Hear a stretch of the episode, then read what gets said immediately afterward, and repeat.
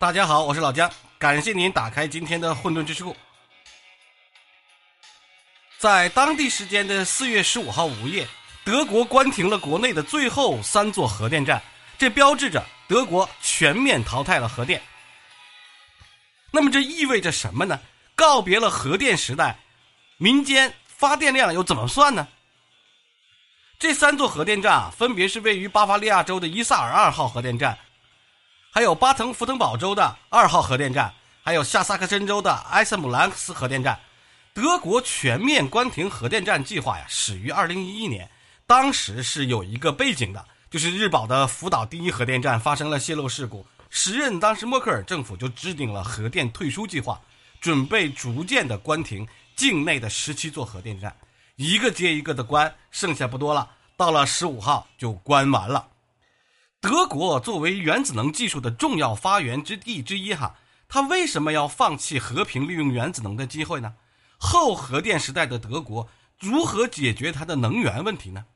其实，不管是理论上，就是核裂变上，还是实践上，原子弹制造上，各国大佬啊坐镇的德国，在原子能领域应该都是一马当先的。在二战结束之后，作为战败国的德国想用核电，并不能容易。一开始，各大国不愿意让这样一种末日技术放到德国人手里。联邦德国直到1955年缔结了巴黎条约之后，才在法理上成为了正常国家。过了五年之后，联邦德国第一座核电站叫做卡尔实验核电站投入使用了，这个算是德国核电事业的开端。卡尔实验核电站就是由这个西门子工业承建的，后者就承建了德国境内的全部十七座核电站，都是西门子干的。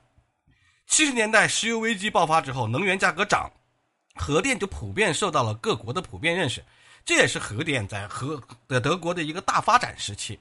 然而呢，西德的社会主流意见依然是以核电发展抱有积极态度的。然而呢，就是这个然而呢，就是八六年的时候，切尔诺贝利，使得民意就发生了逆转，因为德国人心里他一直都有森林情节，德国也是森林覆盖率还有森林森林精神。传承的比较好的一个国家，它这个核电站事故就民意发生了逆转，反对核电站的人一度到了百分之六十九，这样它民意基础就大大推动了一九七九年建党的德国绿党，它这个党派名字就叫绿色。绿党的政治原则就是环保、和平和反核。如今的绿党已经遍布在欧洲各地了，而德国的绿党也有民意基础。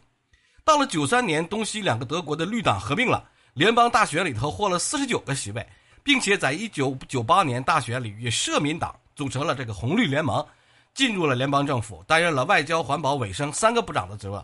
反正今天的德国呢，绿党就再度联合了社民党，跟自民党共同就阻隔了，红黄绿信号灯就出出场了，三党统治起来，联合起来统治德意志。我记得我以前给大家讲过，德国好悬发生过一次政变，是吧？现在他这个财政部长是自民党，总理是社会党。外交部长是绿党人，反正这三个党现在联合在一起了。我对德国史还算是比较了解的，所以说他们之间这个政治博弈我还是知道的，基本上都比较和睦哈，没有像那个老美一样闹你死我活。但是德国核电的命运就此封印住了吗？也不算是，因为核能法那个修正案啊，当时遭到了德国工业界的强烈反对，他们认为放弃核能所导致的电价上涨。将会削弱德国制造业的这种竞争力。大家都知道德国制造业很牛嘛。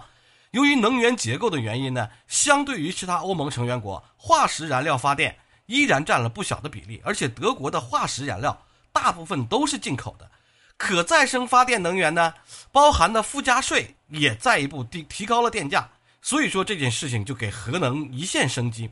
就是二零零五年，德国工业界紧密联系的联盟党取得了执政地位。二呢，就是零六年俄乌天然气之争，这这个使得德国民众在能源方面就趋于了现实的考虑。本来默克尔政府呢都准备逐步关停核电站，都开始干了，结果没想到二零一一年这个半年之后，德国福岛的核电站事故给了德国核电致命的一击。发生在日本这场大灾难，给世界核电产业和世人的心间都留下了巨大的阴影。早先啊，还有相当一部分人认为切尔诺贝利核事故是一场愚蠢的人为事故，这个应该主要担责。但是是福岛事故一出呢，这个德国的舆论就大哗了，因为日本人在德国人心中是一个标准的工业化民主国家。如果连日本人都避免不了七级核事故，那么包括德国在内的任何一个国家都避免避免不了。于是，福岛核事故出现后的数天，柏林、汉堡、科隆、慕尼黑四大城市一共有二十一万人走上了街头，抗议默克尔的核电政策。莫德国政府就立即宣布暂缓增长核电站的使用期限。不久呢，又宣布德国将暂时关闭七个最老的反应堆。明眼人已经看出来，再松动核能法修正案已经没有可能了。德国媒体就已经说了，核电时代结束了。夫有一噎死者，欲尽天下之时，因噎废食，其实算作是核电的德国核电的这个真实写照了。按照德国的规划，就是二零二零年，太阳能、风能、水力还有生物能再可生的能源将提供电力供应量，应该占到德国整个电力供应量的百分之二十。三十年以后，就二零五零年，力争使可再生能源成为国民使要的主要能源。总之啊，德国就是这样。有一点点因噎废食，有点遗憾的告别了核能时代。其实他这种就是刚刚老刚才老姜跟大家说的，就是有森林情景。其实德国在一八五零年开始大规模工业化，这个一八五零年呢，就工业化之后，在德国的市民阶级里就逐渐酝酿起了反工业化的情绪。这种源头可以一直追溯到德意志的浪漫主义和日耳曼人古老的森林崇拜。一八九六年，在德国的伯特格里茨。一群中学和大学生聚集在一起，发要在大自然里发现新的生活方式，又由此开启了德国第一个有组织的绿色运动，叫做候鸟运动。这个候鸟运动说的是什么呢？就像全世界的年轻一代奔向现代化城市的怀抱的时候，这群德国青年们却像候鸟一样回归了田园。在德国，真的是人手一件冲锋衣，动不动就上山转，真是这样。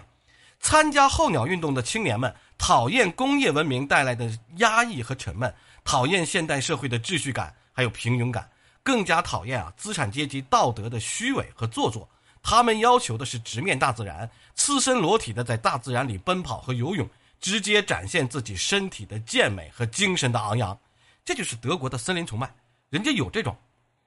德国这种传统的做法呢，自然就引起了邻国的注意，甚至被某些法国人。视作东邻国家不理性的民族特性，同样见识了切尔诺贝利事故的法典人，九零年代的时候同意所有的核电站应该关闭，国民的人数一直在百分之十二到百分之十九，很低。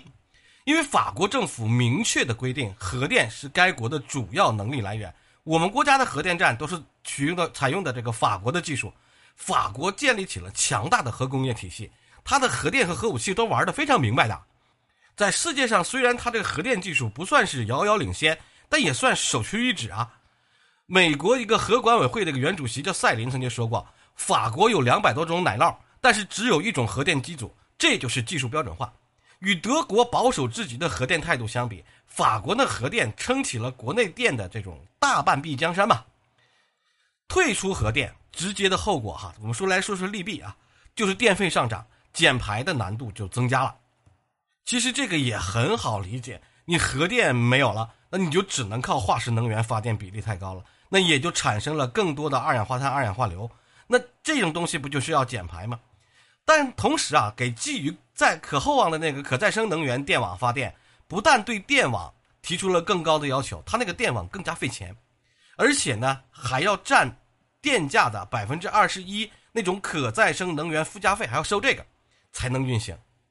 所以啊，老姜是个人认为，德国退出核能不是一个明智之举。考虑到可再生能源发电产业跟核电之间进行一个你死我活的博弈，退出核电政策啊，也可以倒逼德国再走到可再生能源发电这个世界前列。如果他能够倒逼他这个产业呢，也还算行吧。如果能够进一步提高效能，他有望用自己的可再生能源取代化石能源发电，而且呢，能够显著的减少碳排放量。把这个技术优势增加起来，